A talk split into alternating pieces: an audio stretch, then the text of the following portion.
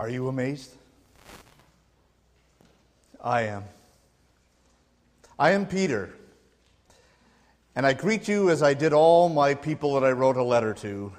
Grace and peace from God be yours in abundance. Okay, I had some personal experiences with Jesus that certainly made me amazed. I heard him teach with such authority. It was amazing. And I saw his miracles. Whether it was casting out demons or, or healing the lame or, or feeding 5,000 or, or calming the forces of nature, even raising people from the dead, I was amazed. But I was also amazed at him, his compassion, his knowledge and, and wisdom and understanding, his humbleness and, and that love, a love for every person, no matter who they were. I was amazed. But there was one event in particular in Jesus' life that I remember that really amazed me. It happened just before his suffering and dying and rising, and that is what you call his transfiguration. I simply say it was seeing his glory it had been a real busy time for us, and well, I guess it was always busy with Jesus. we were always going here and going there. He was always doing this and doing that, people all around. There was always something to do. We were just really busy. But then I think you know what that's like being busy, especially around here. Well, you can't help it, right? When you know who Jesus is and what he has done, you just can't help but being busy in, in, in praising him and, and serving him and, and and sharing Him with others. But we were so busy that uh, I have to admit that we disciples were pretty tired out. And as good Dr. Luke reported, uh, yeah, we fell asleep on him. I know what you're thinking. What? How could you fall asleep when something so amazing was going on? Jesus was transfigured. His appearance changed so it was bright and, and shining like lightning. And you're sleeping? Well, we did see it. We saw his brilliance in his appearance. That's because that was God. His divine nature was shining through that, that humble shell now. He really is God. We saw it. And then we saw something else amazing. Next to Jesus are Moses and Elijah, those two Old Testament great leaders who are now come down from heaven. And here they are right before us, and, and they're talking with Jesus uh, about stuff that was going to go on in, in Jerusalem. Well, fortunately, the, the Holy Spirit uh, woke us up and, and we saw it. We heard it. And I have to tell you, this was no dream. This is something we didn't just make up in our imagination. This was real. And that's what I tell my people. We aren't following cleverly devised stories when we told you about the coming of our Lord Jesus Christ in power, but we were eyewitnesses of His majesty. When He received that honor and glory from God the Father, we were there on that sacred mountain. We saw it, it was real. But we did fall asleep at first. I guess we all have those times, don't we? And those tendencies to kind of fall asleep, even if something important is going on, even if it's something that has to do with God. I know how easy it is, it can happen. Our, our minds can kind of just drift away, maybe because we're tired. Maybe it's because we have so much else going on and, and we're just focused on those things that we're just not really paying attention. But sometimes I know it happens purposely. That is, we just say, I'm not going to go to listen to God today. Uh, we think there's something more important that we have to do, or there's something more important to be heard. Or, or maybe it's just um, we don't want to hear what God has to say to us. Maybe it's going to make us feel a, a little uncomfortable. And we'd rather not do that and rather not have to change. And so we kind of say it's, it's okay to fall asleep on God. Well, there's something that this transfiguration experience taught me, and that's this wake up. Because Jesus is doing something, and you don't want to miss it. I'm glad I woke up. Think of what I would have missed seeing Jesus in his glory. I mean, here is, here is my friend, my companion, my teacher, and now I really see who he is the Son of God. God, who came into this world to be with me, to walk with me, to talk with me, to help me, to love me even when I fall asleep on him. And boy, I did that a few times. Even when I should have been there to help him in the Garden of Gethsemane, huh, I took a nap. But he forgives. So, my message to you, my friends, is wake up. Because Jesus is doing something, and you don't want to miss it. Uh, that's what I write to my people. I tell them we have the prophetic message as something completely reliable, and you will do well to pay attention to it as to a light shining in a dark place, as if Jesus were there shining out in his brilliance before you until that day dawns and the morning star rises in your heart. Let me tell you that, that day of transfiguration, that, that was a day of dawning, a day of awakening for us, because we saw Jesus for who he really is. But I know that that morning star rises in your hearts too, Jesus. He does that in amazing ways, just through His Word to you. And, then, in an amazing way, in, in the Lord's Supper, where He gives us the actual, His actual body and blood. That's amazing. We just need to pay attention. Wake up. And, and in fact, as you go through your day, just look around and see how Jesus is working in your day. Uh, whether it's a good day or a tough day, no matter what's going on, Jesus is there. And he's working through all things. So don't doubt, don't be afraid. Jesus is there with you. Stay alert.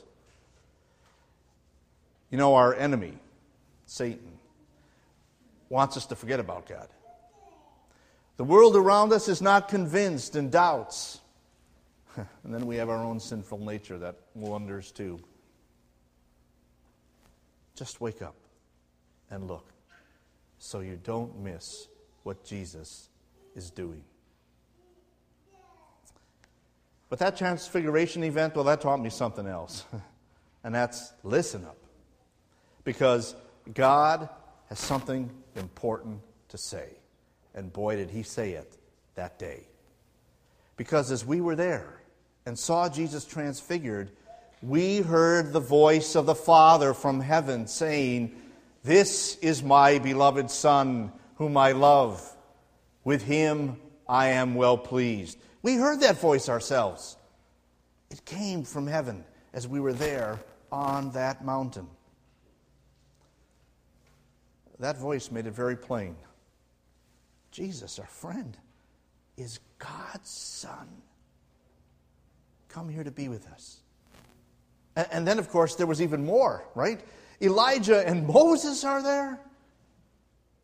And they're talking with Jesus about all the things that would have to be brought to fulfillment in the days ahead in Jerusalem. I didn't quite get it at that time. I guess I'm kind of a slow learner. But he was talking, they were talking about why Jesus came in the first place. And that was to save us. Oh, I, I heard it before, but I just had a hard time getting my head wrapped around it. What did all that mean? Well, I stand in, in pretty good company because, as I write to my people, concerning our salvation? The prophets who spoke of the grace that was to come to you, searched intently and with the greatest of care, trying to find out the time and the circumstances to which the Spirit of Christ in them was pointing when he predicted the sufferings of the Messiah and the glories that would come? Well, if they had a hard time understanding, I guess I can have a hard time too, right? That's why God wants us to listen and listen carefully because all of this has been revealed to them for us. It was revealed to them. This was they weren't serving themselves, they were serving us.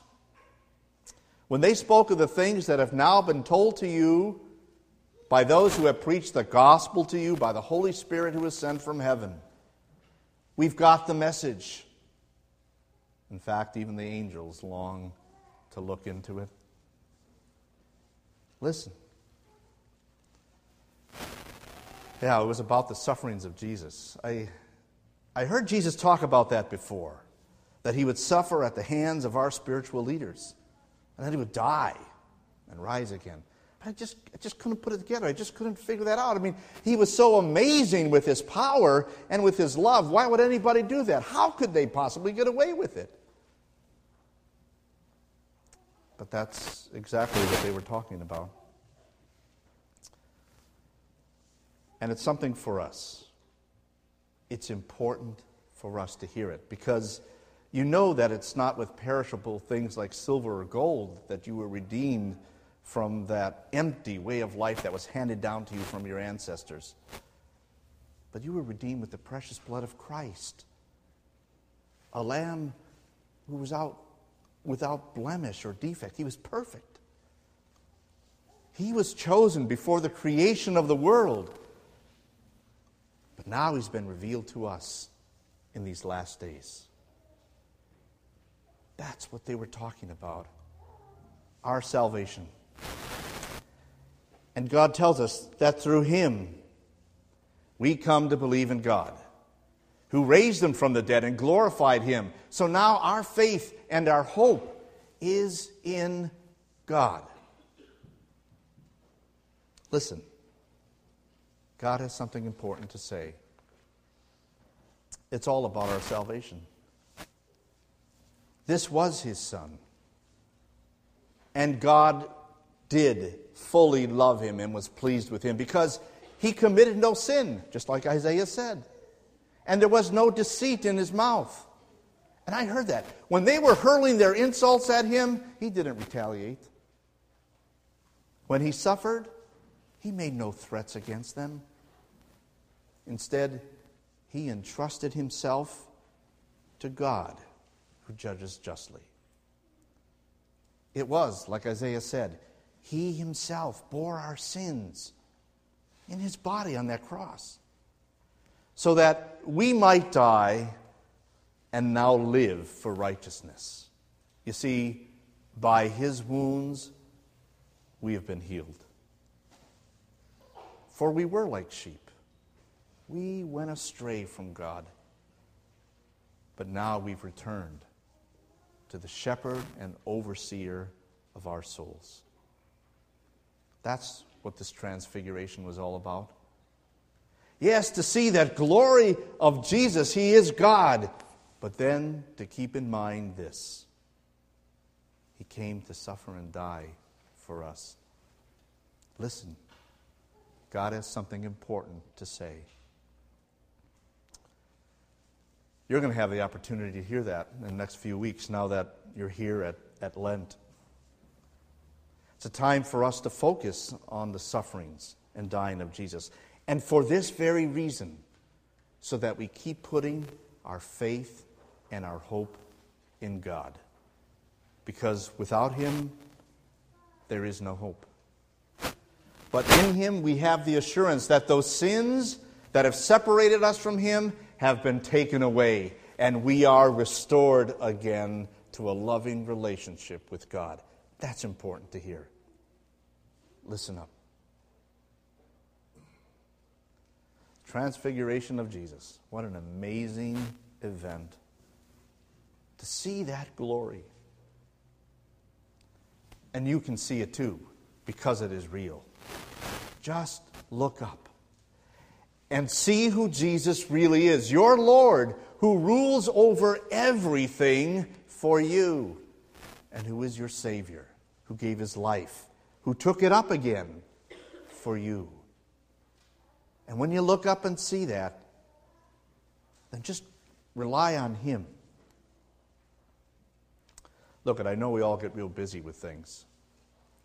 We've got our jobs, we've got family, we have various activities that we like to do because they're fun, or maybe we have a sense of commitment or responsibility to them. We know that they're important. That's why we do those things, and that's fine. But I remember what Jesus said to us once where a person's treasure is, there his heart will be too. So, where is your heart? Don't let all those things you get involved with take you away from Jesus. That's why I write to my people in your hearts, set apart Christ as Lord. Put Him first. Realize that without Him, there really is no life. And then remember, He's coming. He's coming again. And that end is near. So be alert. Know how our enemy, Satan, and how this world are just trying to take us away from God. And we so easily give in because of that sin nature. But understand this He's got his hands on us, hands that were pierced to save us. And so be of sober mind so that you can pray. Because it's Jesus that we need. It's Jesus who gives us real life. So pray. Pray that He keep you firmly in His hands, and He will. But just don't fall away. And so I give you this encouragement, my friends. With minds that are alert and fully sober, set your hope on the grace to be brought to you when Jesus Christ is revealed at his coming.